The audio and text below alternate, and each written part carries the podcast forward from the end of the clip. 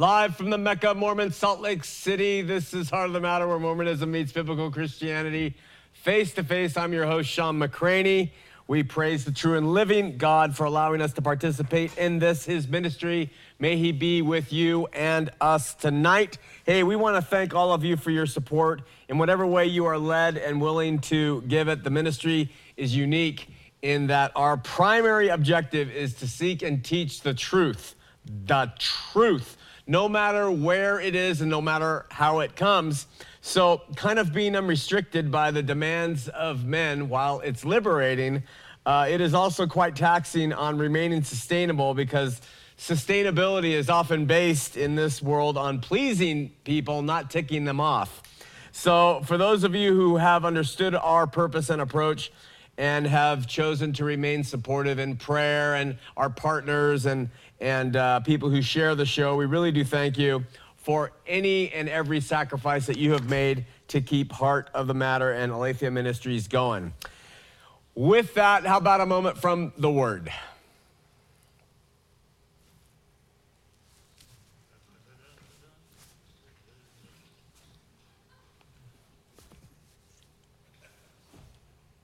I heard, as it were, the noise of thunder. One of the four beasts saying, Come and see. And I saw, and behold, a white horse. One of the immeasurable beauties found in the true gospel of Jesus Christ is the fact that true believers in Jesus are known by him and we are forgiven by him we are mediated before the Father by Him, and we are, in the end, judged by Him. He is well aware of those who are His and those who are not. Well, you may ask, what happens to those who have not believed on Him or who have embraced another gospel or philosophy or promised uh, a way of heaven that is not Him? Will Jesus judge them? We know that the Father has placed all judgment in the hands of his son. After all, the son paid for the vast world sin. But we might wonder what will Jesus judge us by if we never really knew or received him? Will non believers in Christ be judged by the law? What if they never receive the law? Will they be judged by the rules or philosophies that they have embraced?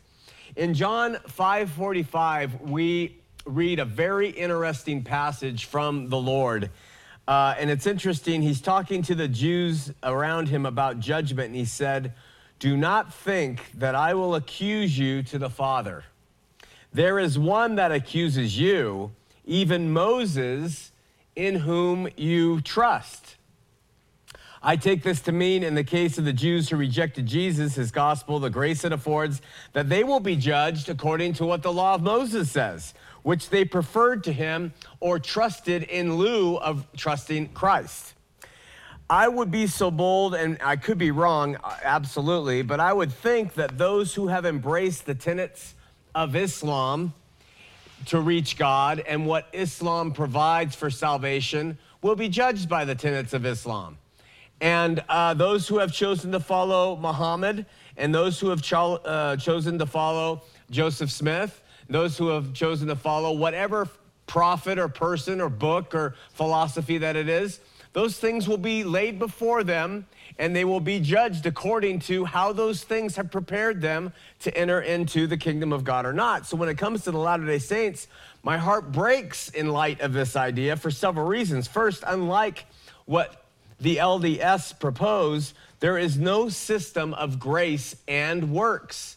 They propose grace and works, but it's not possible. It's one or the other. So if they die believing they're going to be judged by a law of grace and works, good luck. Remember Romans 11, 6 says it well. And if by grace, then it is no more works. Otherwise, grace is no more grace. And if it be of works, then it is no more grace. Otherwise, work is no more work. The LDS have tried to meld the two together, making the good news not so good after all. Now, of late, the LDS are publicly claiming that salvation is all grace, grace, grace, grace. They're really pushing this in the public uh, and social media forums. but then they'll add, but exaltation is works, works, works, works. But this is an obfuscation of the truth because uh, their own doctrine teaches that salvation is tied to things, just salvation, not exaltation, to things like uh, the LDS baptism, which would be seen as a work. So listen, either Jesus is a person's way and truth, and we will be judged and mediated by him, or not. It's simple as that.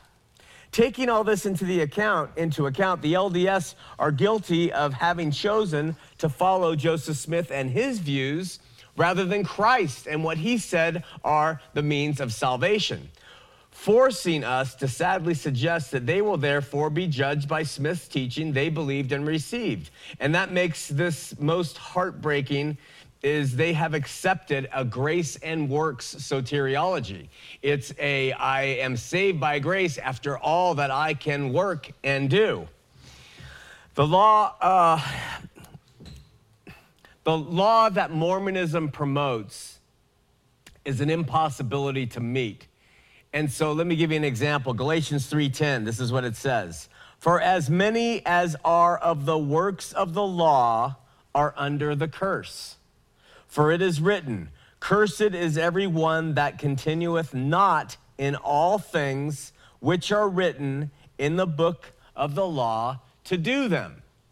So if you try to say, first of all, we have a passage that says grace is all alone and works is all alone. They cannot be interchangeable or melded together. And now we have one that says if you are going to go by works, if you're going to go by the works of the law, you have to obey it completely. Otherwise, you are in trouble. You have to continue in everything that is written in the law.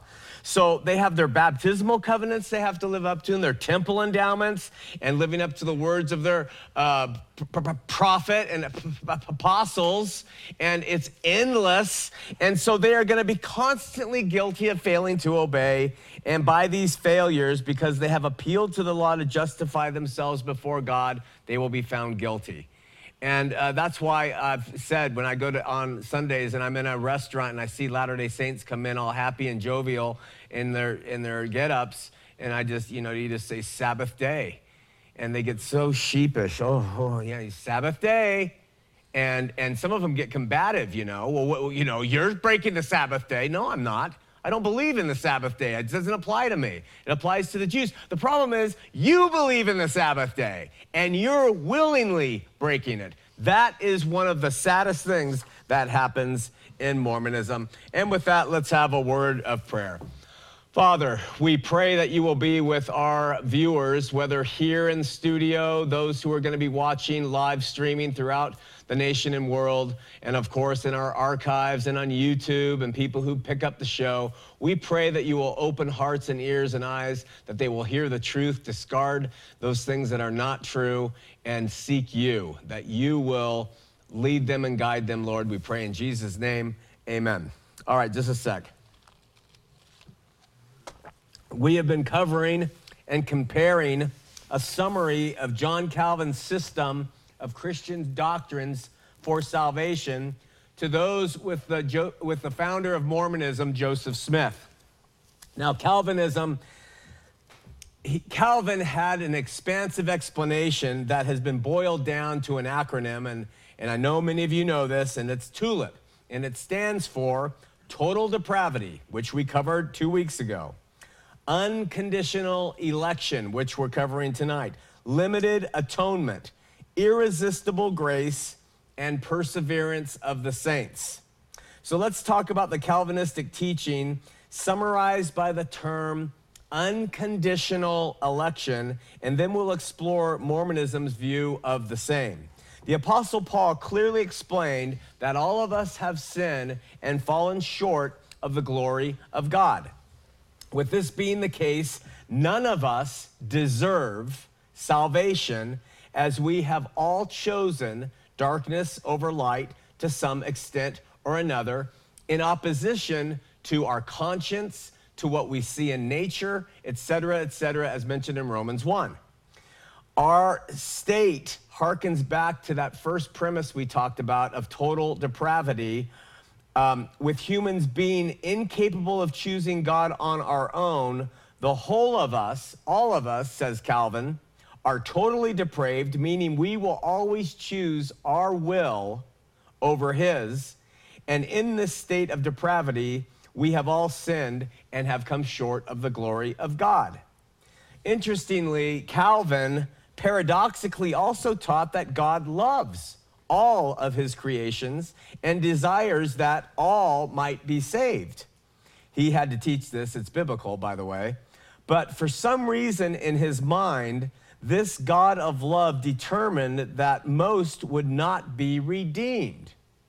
I don't know why. But in order to save some, here's the, here's the deal. And again, according to scripture, that number is going to be very few. God, being sovereign, elected a group of people, of us reprobates, to salvation by his own goodwill and pleasure, and well before any of us were even physical realities. Okay? In electing some, God also chose of his own goodwill and pleasure to place the remainder in hell or in the lake of fire where they will burn forever and ever and ever. These are not people who are horrid murderers, serial killers, but they could be anyone God has not elected. Little grandma who, who faithfully served the community, or 12 year old girls who love dolls and flowers before they're taken, and babies, all created by God's goodwill and pleasure for hell. That never ends.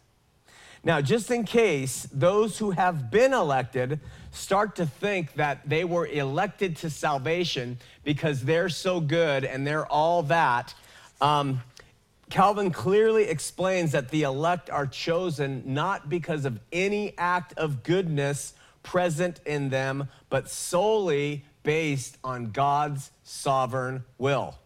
Calvin suggested that by God saving some, we are given a tremendous example of his mercy since we all deserve hellfire to begin with. That's the thinking if we sort of work it backward, not one of us deserves God's love and mercy, which I agree is true if you think about it in that way.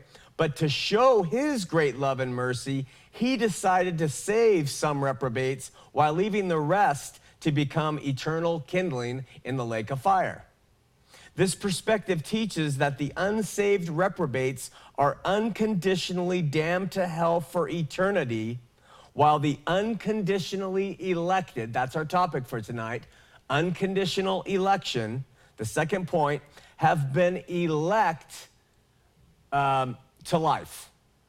Another way this point is presented is that the elect have been predestined to salvation, while the damned have been predestined to destruction. You cannot alter that predestination that is upon each of us.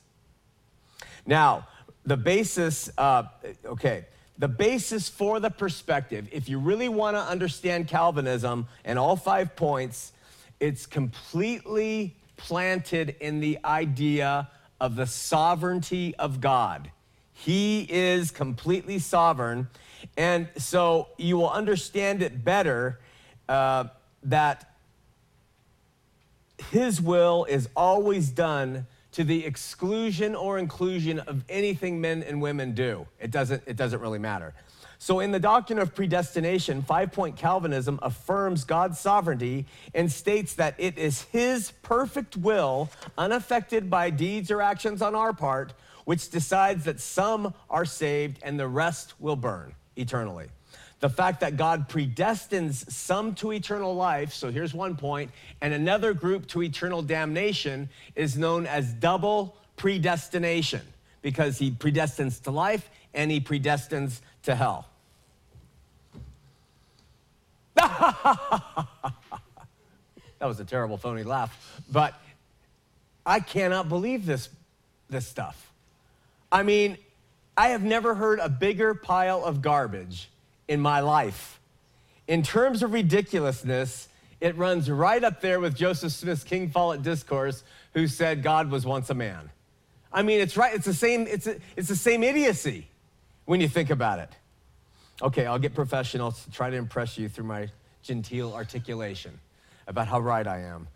In his explanation of unconditional election, R.C. Sproul, a scholar living today who's on the radio all the time, is respected here and far and wide in the Christian community, said the following about unconditional election. Listen closely to the word choice in this quote. Our final destination, heaven or hell, is decided by God not only before we get here, but before we are even born. It teaches that our ultimate destiny is in the hands of God. Another way of saying it is this from all eternity, before we ever live, God decided to save some members of the human race and to let the rest of the human race perish. God made a choice. He chose some individuals to be saved unto everlasting blessedness in heaven, and others he chose to pass over to allow them to follow the consequences of their sins into eternal torment in hell. R.C. Sproul. What has always intrigued me is the mindset of those people who love and embrace five point Calvinism. Uh, first of all, the people who love it are never the ones on the eternal damnation end of it. they always love uh, they always love Calvinism because they're one of the ones who were chosen. And they just don't seem doesn't seem to affect them at all that most of this world, trillions of people, are going to burn forever in a literal fire of hell because of God's loving will, but they were elected, so they just love it. It's a, it's a joy. Then, in light of the command to love, I cannot for the life of me understand anyone who is comfortable with the notion that while they have been chosen, trillions of other people are going to suffer eternally, burning alive in the flames of a second death, no choice of their own. God just didn't want to save them. What seems to truly comfort those who have uh, embrace five point Calvinism is the fact that since God has elected them without them doing anything, it's impossible for them to lose their salvation. You see, because they didn't they didn't believe, they didn't have the will to choose. He just said, "You, because of my will, are saved, and the other 10 are in hell." and they say, I couldn't do anything to be saved. I didn't have to believe. He made me believe. I didn't have to have faith. He gave me the faith. Everything is there. So I can never lose what He has given me. And we're going to get to that in the end. Now, I understand the biblical premise of resting and trusting in God. And, and to believe in his promises. But what comes attached with this reform view is frankly unconscionable. And these tenets attached to the eternal security of five point Calvinists were unconscionable to Joseph Smith as well. See, there's no free will in five point Calvinism. God not only manages everything and has managed everything from the beginning, he micromanages every last detail in the scope of the all. Being sovereign, he made me do this. And being sovereign, he made me do this. He knew I would do it. I didn't do it. He made me do this. He made me do that. That's God. We're just puppets. He has done all of it and he planned it all, and there's absolutely no free will. It's him. And we then are not culpable. Therefore, if he chose to save us, then we are his, and I don't have to worry about a thing. The result in the Calvinist mind is that all of us, whether we ever drew a single breath, were either saved or damned, and there's no in between at all.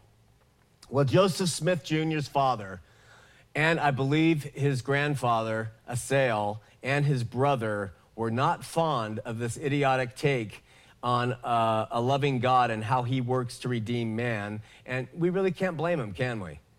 So, in their opinion, God, being sovereign and love, would work his ways to somehow bring all creations under heaven to his side. We would call this universalism today, which properly defined mean all roads lead to heaven. Jesus is not necessary, and there is no hell where people are going to be cast into because a loving God would never do that. That's the best definition of true universalism. From the early writings of Joseph Smith Jr., however, it seemed he was more of an Arminianist than a Universalist uh, or certainly a Calvinist. Arminians downplay the sovereignty of God to some extent, and make free will a major factor in the salvation of man, as well as their own works of righteousness in maintaining their salvation. Theologians call the Arminius view of, salv- of salvation synergistic. And they call it that because uh, Arminians believe that God and man are synergistically working to bring about their uh, the salvation. So that's why we have work out your own salvation with fear and trembling. That's a very Arminius view, even though the next verse says, though it is God who is working in us to accomplish it. Now, Calvinism would be seen as uh, uh, excuse me, monergistic because it's directly from God down. We don't have anything to do with it. It's God down. It's one single mono down on you, and that's it. The Arminius is synergistic.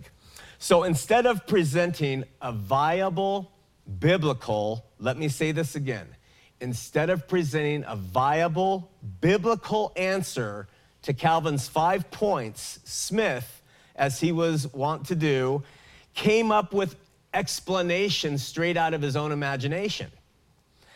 And from them, he was able to appeal to some of the biblical notions of a sovereign God while retaining God's justice and mercy and love along the way. Additionally, he was able to make his father and grandfather happy by giving everyone a chance to experience some sort of redemption. It was a form of universalism, all the while honoring the Arminius constructs of free will and the command to do good works to ensure your salvation in the long run.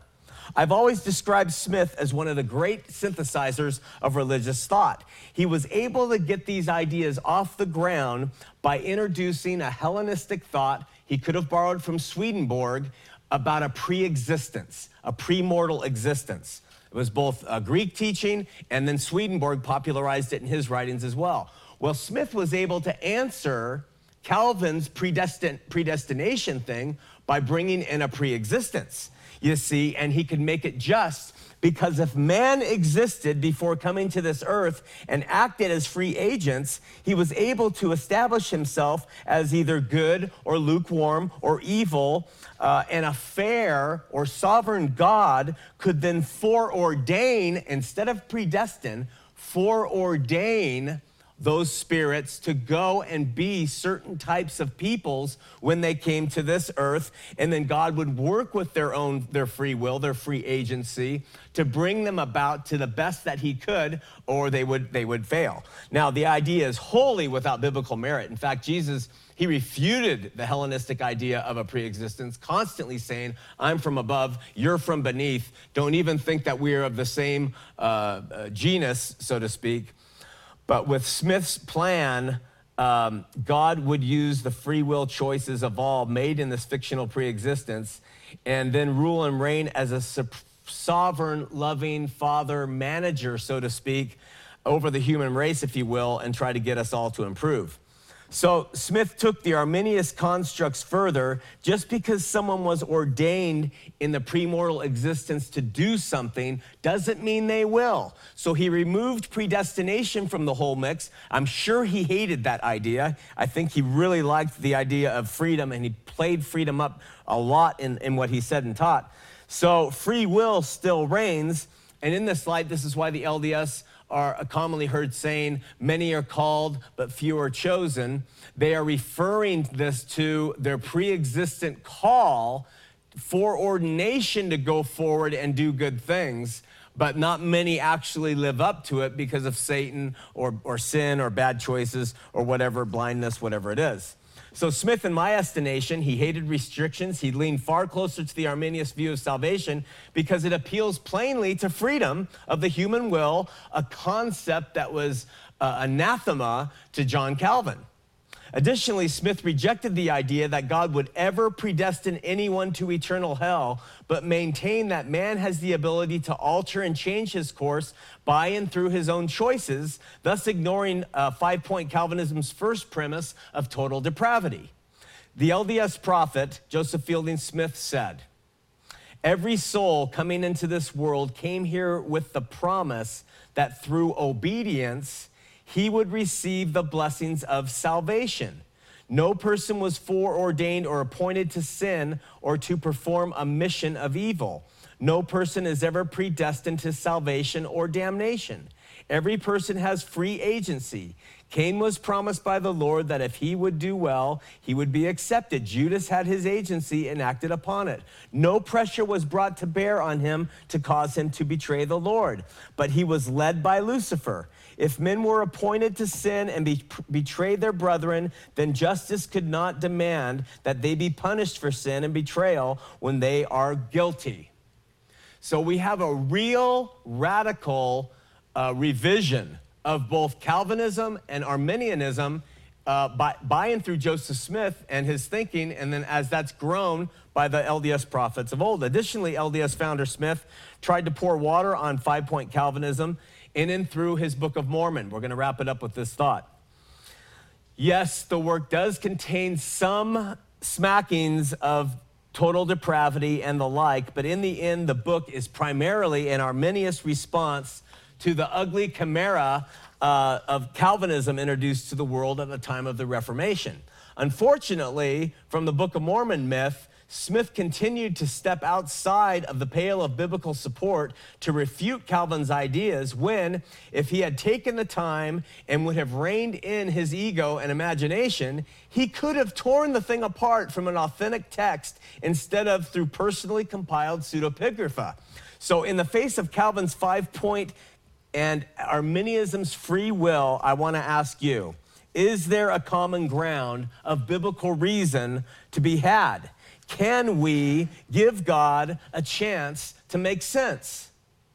Is it possible, using only the Bible, to prove that, yes, God is holy and completely sovereign, that Jesus is the only way, that God does elect some to life and others to death?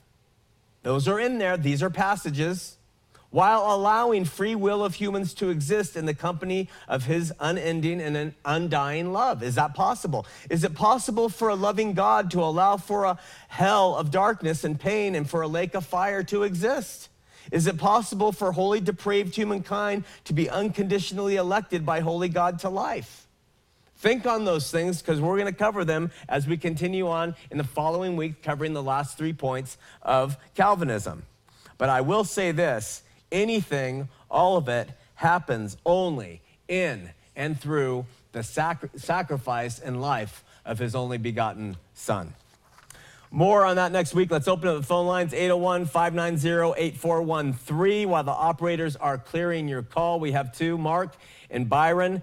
801 590 8413. We're going to show you this and come back and take it from Mark and Byron.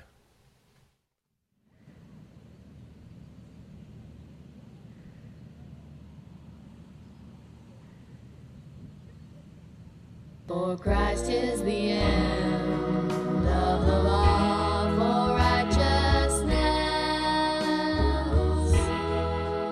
to everyone who believes. And Jesus came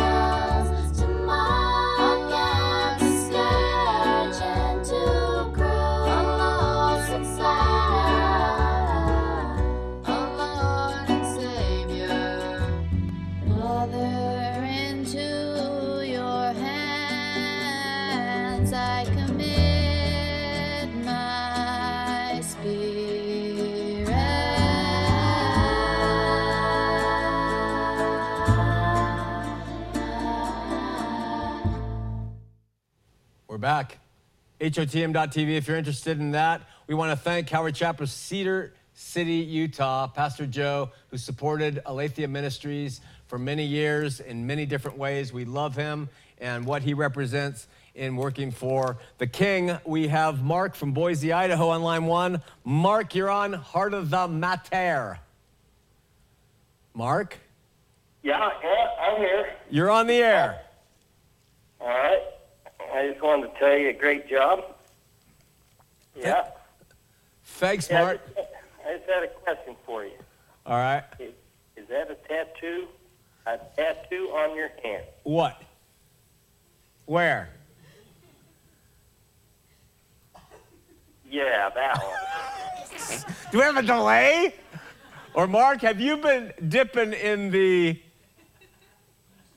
Mark, uh, y- you know what? I have a I have a paper in front of me to explain this, but I might as well explain it now. Yes, this is a tattoo. Why do I have it? A number of reasons. One, I've always hated tattoos. I've always looked down on people who have tattoos. I find I always what? I always consider them to be of the criminal type and lowlifes and girls that I could take advantage of in my younger days. And, and so uh, I, that I've, I've always bore that with me. And so that's one reason I wanted to say I am no better. Second, I've always wanted one, really, kind of, but I have three daughters and I didn't want them to get any. And so I made them promise that if, as 52 years of age, if I got a tattoo, that they wouldn't do it. And then I got one, and then they all said they're gonna go get one now. And uh, I told them if they did, I'm cutting my hand off and sending it to them. So maybe that'll keep them from doing it. The next thing is in Utah, the prophet of the LDS church said, no tattoo.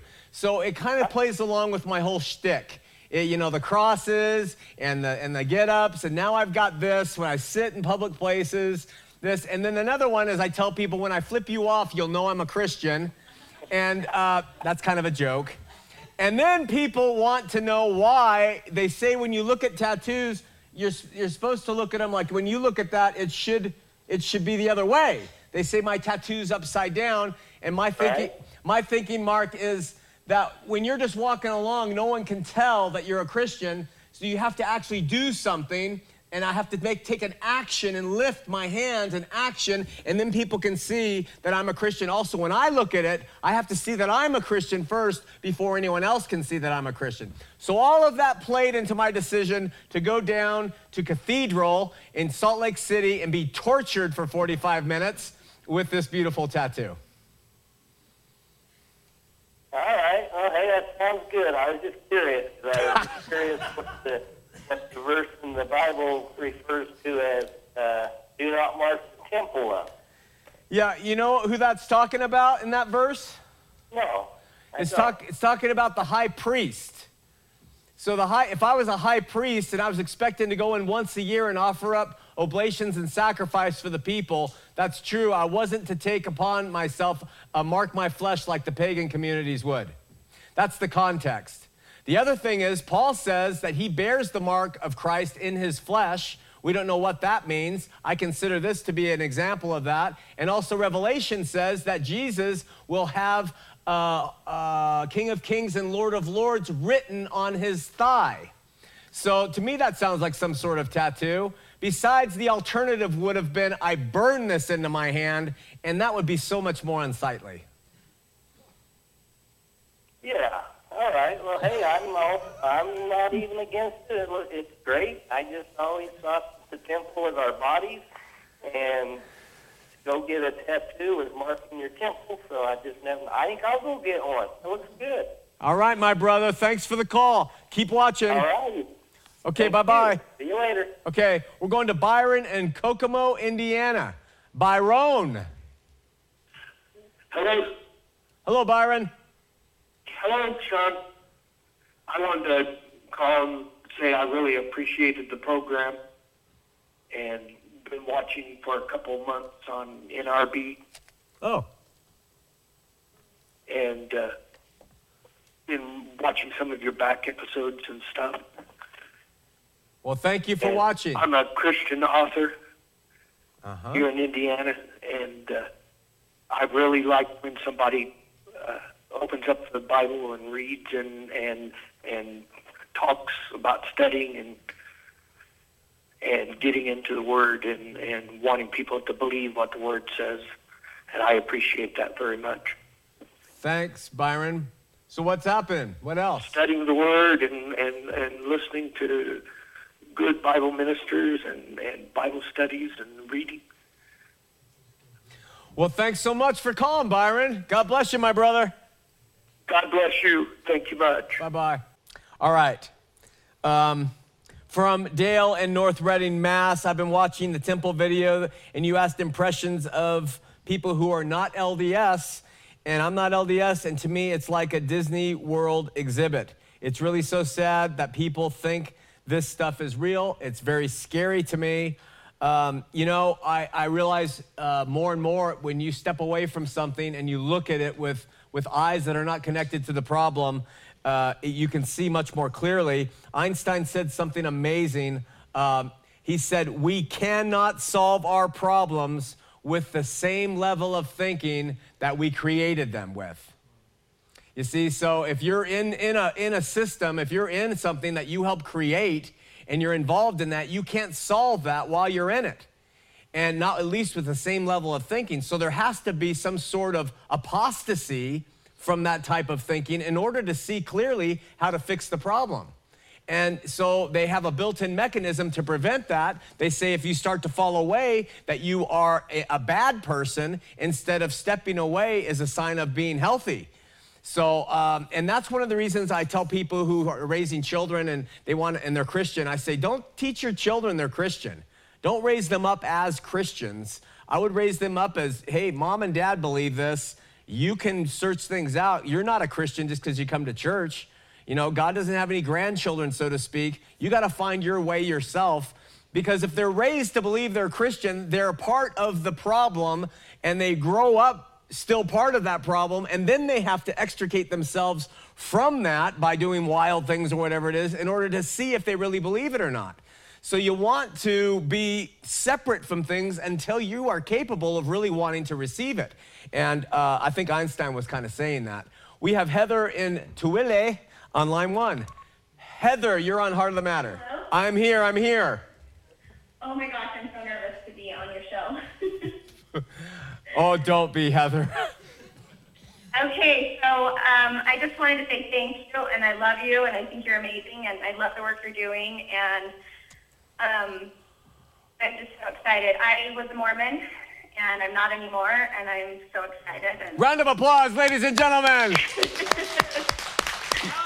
You have about 400 people applauding you right now. I am so excited. Seriously, like it has been this amazing eye opener, and I'm just so. I just I can't even believe it. I'm I'm just so excited. To, That's awesome.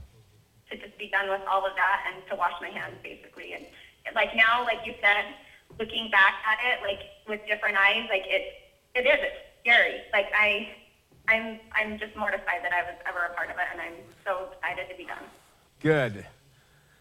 So, did you have a comment, a question beyond that? I don't think so. I just wanted to say hi, and, and I think you're amazing, and thank Um, you for all your work. I just, I, I think you're awesome. Heather, where are you going to church out there in Tooele? Um, there is a little Christian church. Gosh, I think it's, the Christian Fellowship, and it is on Garden Street and Vine. And um, the little pastor there, his name's Dan. He's amazing, and he reads right out of the Bi- Bible, verse for verse. And Good. I just, I love it, and I'm so excited to not be going to the, the Mormon church on the corner anymore. That's really exciting, Heather. We're, we're happy for you. Thanks for watching. Thank you. Have a great night. Okay, thanks. Bye bye. Okay, uh, from Richard, he said the best way to gauge accuracy of anyone's faith as a Christian faith is their adherence to the Nicene Creed. Arguments have been made over many centuries dating to the time of Christ as to who and who is not a Christian. Many of them, uh, many of them sects with views step in step with Mormonism that have been exclusively in the Catholic era of Christianity. See groups such as the Arians, Donatists, et cetera, et cetera. And anyway, he's saying if you take the uh, Nicene Creed you will have a certain perfect guideline to tell if you're a Christian or not. And Richard, while much of what occurred at Nicaea, in my opinion, was fine, there were some results I would really seriously wonder about, especially in particular how, they, how the construction of the Trinity was explained and then how it came through the Athanasian Creed. And those two things are kind of in conflict with each other. Uh, it's not that I don't believe Jesus was God, and it's not that I don't believe there's a Father, and it's not that I don't believe that there's a Holy Spirit, but the Trinity concept uh, uh, uh, that came about from that first Council of Nicaea when Constantine, the emperor, the murderous emperor, uh, brought together and made it a state religion. I wonder about some of those things, and we're going to talk about those in the, in the months to come relative to Mormonism. So, nevertheless, Nicene Creed has good stuff, and it was a good summary of stuff, but there's some things I still wonder about. So, thanks for that. We're going to Janet in Athens, Alabama, and then Jerry in Wyoming. Janet from Athens, what's happening? Well, I came out of the church last year, October of last year, and Wait a second, listen to this. Actually my, my entire family, my husband and my four sons, and now um, my daughter is also going to pretty soon. That is wonderful, Janet.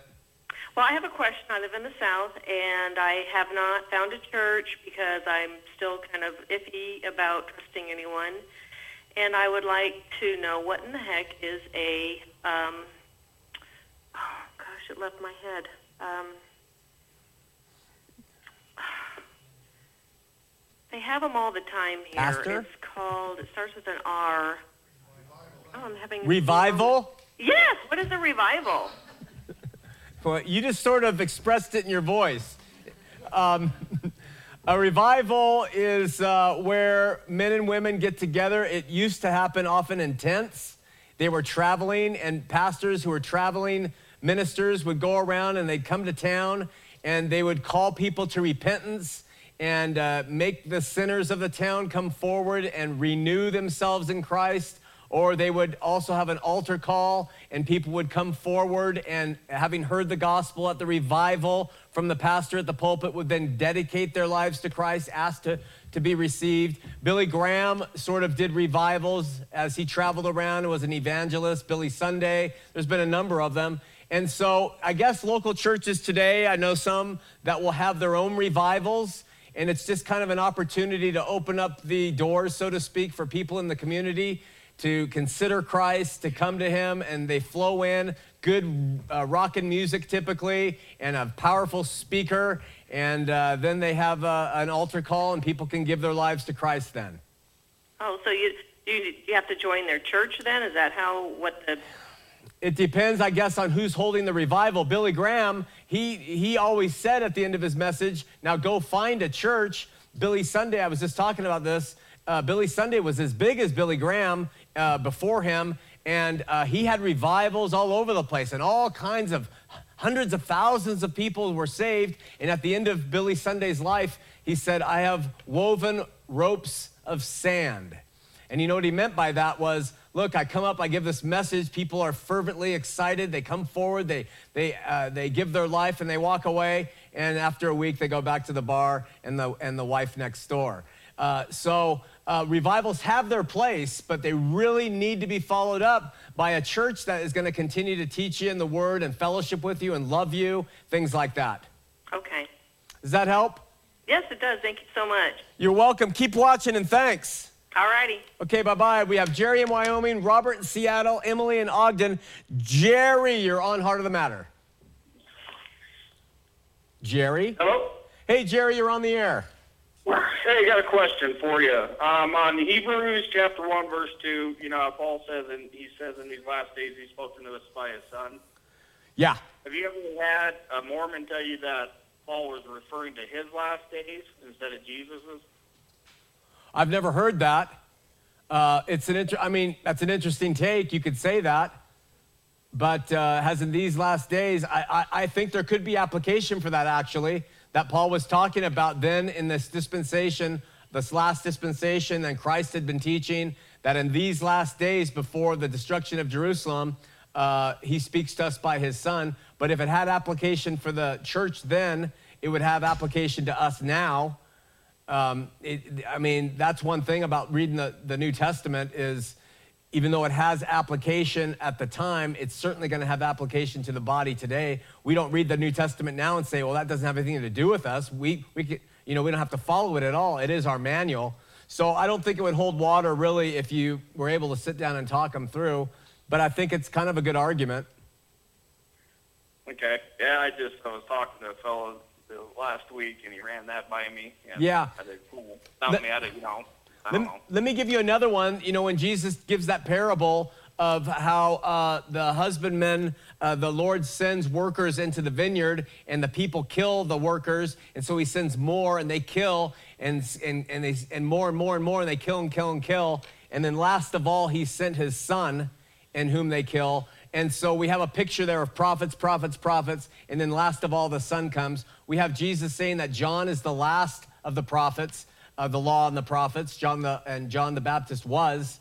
So I, there's a lot of other arguments. If you go on our website at hotm.tv, go to 2010, look at the show Prophets. It'll give you all those passages to help refute uh, the, the one resistance he's giving you to Hebrews 1 uh, and 1 and 2. Okay. Well, appreciate your time. Okay, Jerry, thanks for calling. Thank you. Bye. We're going to Robert in Seattle, Washington. Roberto! Hi, Shawn. Hi. Hello. I wish Hey, you would have responded um, with, hello. Hey, Ro- Robert, you're on the air. Okay, thank you. You're welcome. Yeah, I think uh, you know I would have uh, a lot of fun talking with you, Shawn. Um, you're definitely an interesting guy. Um, getting, uh, uh, you know, bringing in a lot of uh, concepts, uh, monergism, synergism, you know, and uh, um, just kind of right up my alley. I enjoy that kind of stuff. So, um, I guess uh, I- I'll give you a little back background. I'm a Mormon, and as I'm studying this kind of stuff, um, it's actually led me into Mormonism. And, and actually, you could say that I've, I've left Mormonism, but I've become a Latter day Saint. And when, when you talk about um, Joseph Smith and how he was able to come up with Calvinism or uh, come, up, come up with a rebuttal to Calvinism like this, um, I can only see inspiration. I mean, I, I, you know, he, he wasn't that smart of a guy. He was very smart. Um, He was a well, genius. he was, but he wasn't. You know, I mean, there was um, his ability to take, pick, and choose different doctrines that existed in the early church, and I understand, you know, they were they were kind of around in in uh, um, in New York and and uh, in, so, you know from the preachers that were preaching, but he was able to take all of those different diverse doctrines and pick and choose out of the best of them and create a, a gospel or uh, he didn't create it, but he was able to pick the, the best things out of the gospel and create something that I don't see has any holes in it. You know, yeah, it's, it's a seamless that- bot. It's a seamless uh, philosophical system, uh, Robert. I would agree with you. And I, as I said earlier, Smith was a great synthesizer of religious information, no doubt. The problem is uh, he went outside and was able to create from his own mind um, his own world. And it doesn't, it is not harmonious with a sound uh, exegetical study of, of the Bible. And there's the problem. Now, if you want to say, look, I embrace his uh, theories over what the Bible has to say, I'll say, that's fine. Have, it, have at it, my friend. We'll be friends and let's go have dinner.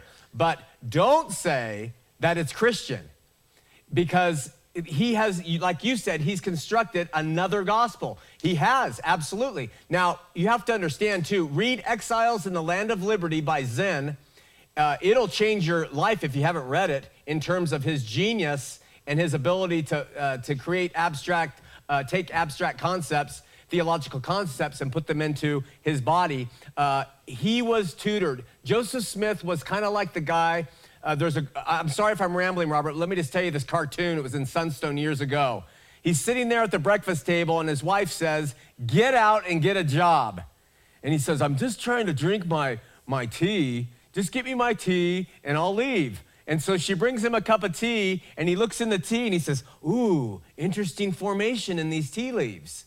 You see, he was able to take anything, like any good salesman, any good con man, and bring it in and make it fit with his, his theology. If you want to believe it, Robert, go at it. I'm sorry you've bought into it because it is full of holes in terms of consistency historically. Read uh, Palmer's book, Insider's View of Mormon Origin. The whole first vision and the priesthood thing was a, reconstructed concoction. And it was, it's not historically true. So you haven't really received the true picture if you haven't read those two books. Well, no, I, I know what's in those books, and you know, I know that there are definitely issues of uh, you know historical uh, evidence and everything. However, when you say you know that uh, what he taught was not in the Bible, everything that, everything was in the Bible, and it does teach the Bible. It just teaches it in a different way than Well- what you've been taught and, and what No, I wasn't taught that- teaches. But he was able to take a, a, a church and fit it directly between Protestantism and Catholicism. He was that smart.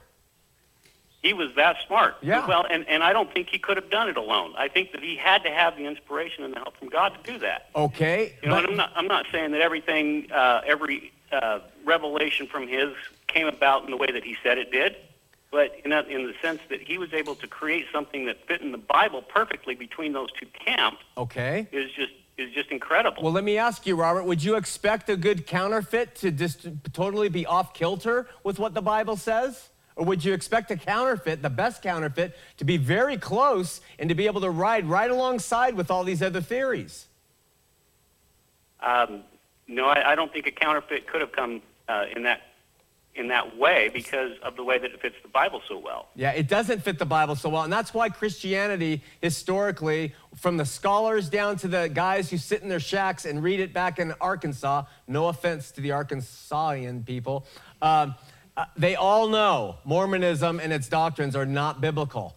It doesn't matter denomination, Robert, it's not biblical. What specifically do you think is not biblical then? Okay, if you go back to our archives, because we can't cover it tonight, we have uh, uh, 370 hour long shows. You pick. You choose any show, listen to it, that has to do with a comparison between Mormonism, Give me an doc- example. Sabbath day, tithing, um, faith, grace, salvation, soteriology, exaltation. Uh, I mean, any of those. 2010. Hang, pick hang one. on. Everything, everything but Priesthood exaltation, Priesthood is is, in the Bible. Priesthood is everything an absolute. that you've said is in the Bible. Everything, okay, but look at here's the thing, Robert. You can say everything is in the Bible. That's fine. But you can but what he's done is he's taken and he's added to so much of what's in the Bible, it changes the meaning of what's in the Bible. That's what you're missing. So while you can not say, well, he talks about And let me let me kind of explain here because I when, when you get into theology that's outside of what the Bible is, Yeah. um, the, the Bible and the Book of Mormon are what is salvation. Okay. Okay. Joseph Smith was able to take everything above and beyond salvation and add to, uh, I mean, create exaltation. Um, but that's above salvation. How come So Jesus didn't do that, That's pertaining Robert? to our salvation and- Robert. and, entering into the kingdom of God and the celestial kingdom. Robert, how come Jesus didn't do that? How come Paul didn't do that? How come it took Joseph Smith to do it? Um, well, because uh, you need to first be sal- uh, you first need to receive salvation before you can receive exaltation. But how come Joseph Smith had to be the one to reveal this to the world? And how come Jesus didn't tell us that? How come, how come uh, his gospel, what he talks about, he doesn't say anything about what Joseph brought in? There's nothing about new and everlasting covenant. Jesus said there's nothing about marriage being eternal. What, what about all those things? How come Joseph had to add to what Jesus said? Well, if you look at what Jesus even brought up, they killed him for it. Okay, I don't, you're losing me now. I mean, it, Again, the, how very come, minimal, how come, very. so the Bible is not enough, is what you're saying. I'm saying the Bible is enough for salvation. Okay, so Joseph then gave us exaltation. How come Jesus and Paul didn't give us exaltation, Robert? Well, they did. They just couched it in uh, um, certain scriptures. Oh, so Joseph, like Muhammad, I comes mean- comes along and he's the final witness and he explains what how Jesus failed to teach us and how Paul failed to really articulate it well enough. He, along comes Joseph and he knows how to do it.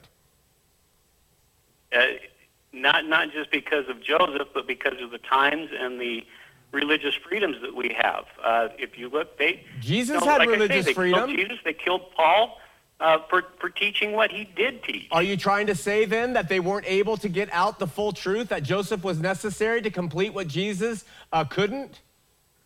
Yes. Okay, and, and we're going to end on that. And I give you every right as a friend to believe that or that ponies are gods in embryo. I don't care. But understand, no Christian believes that anybody else needs to come along and add to what Jesus did. You do. So have at it. Good luck with it. Go on to your exaltation as Joseph explained it for you. Go ahead. I'm going to go. Here's the difference, Robert. You go with that. I'm going and saying, dude, I, to God, I have nothing that I can bring except I believed on your son. If that doesn't do it, I'm gone. Go ahead. I trust in you. You're going to go and give all your explanations for exaltation that you've received from Joseph. Good luck. Thank you. You're welcome. I'll see ya. All right. Uh, we're going Emily in Ogden, line four. Emily, you're on Heart of the Matter. Hi, um, I just had a question um, because I used to go to a church, um, and the pastor and the youth pastor believed in um, Calvinism, uh, and um, I'm just wondering, like, so do you think that you know, as a as a, a Christian, you know, going to you know, trying to find the right church for my family, is it should I stay away from you know a church who the pastors believe on the foundations of, of Calvinism? Should I stay away from all of that stuff, or I mean, because I mean they don't I mean, they don't teach it. I mean, I just know that that they um, being a youth growing up, that the youth pastor did teach a lesson one time, and my mom she freaked out. She's like, "We're done going here," and it was this whole thing, and they said they wouldn't teach it anymore. So I mean, I'm just kind of you know, torn on, you know, like I have a book that the youth pastor wrote. Should I not read it because he believes in Calvinism? You know, I'm just, I just don't know. Well, here's the deal. Any church you go to, including here at campus, uh, people who come here, you're going to hear things that are wrong. You're going to hear things from the pulpit that uh, are inconsistent with God and His love. Anywhere you go, if you if you go to that church, a lot of Calvinists uh, don't teach the principles. Even they don't even interlace it in their messages.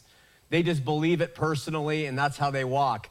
But if your if, if your pastor and youth leader is a hyper Calvinist, I would uh, get on your horse and ride, because that everything is couched then in the five points. So you kind of have to use wisdom and see. I mean, I believe Calvinists are Christian. I believe they believe in, in faith. I just think that they've been fed a bill of goods, kind of like Robert has. Yeah. Okay. Well, thanks so much. I I hope that helps somewhat, Emily, but you'll Definitely decide. does. Okay, God bless you. You too. Love me. Bye bye. Okay, really quickly. Oh, God, we got some great emails. I've got about 15, uh, such good ones, because you never know about the calls. Um, let me see if I can find one that's worth just knocking off. How about this, this one? This is from a bishopric member, doesn't want to go, uh, goes unnamed. Went to sacrament meeting December 23rd, 2012, just last Christmas, wanting to and expecting to hear and sing Christmas music and hear Christmas messages. Because Joseph Smith's birthday was the same week, the program consisted of one Christian hymn, two talks about Joseph Smith, and the congregation standing and singing praise to the man. That's a song to Joseph Smith. Very disappointing. If this is mentioned on your program, please don't use my name because two years ago I was in the bishopric and I'm trying to keep peace in my family. There's an insider's view of what's going on in Mormonism today. Yes, we're Christian, but even Jesus shares his celebrated birthday with Joseph. We love you. Go to HOTM if you have interest in anything that's going on there, our archives, products, stuff like that. And we'll see you next week here on Heart of the Matter.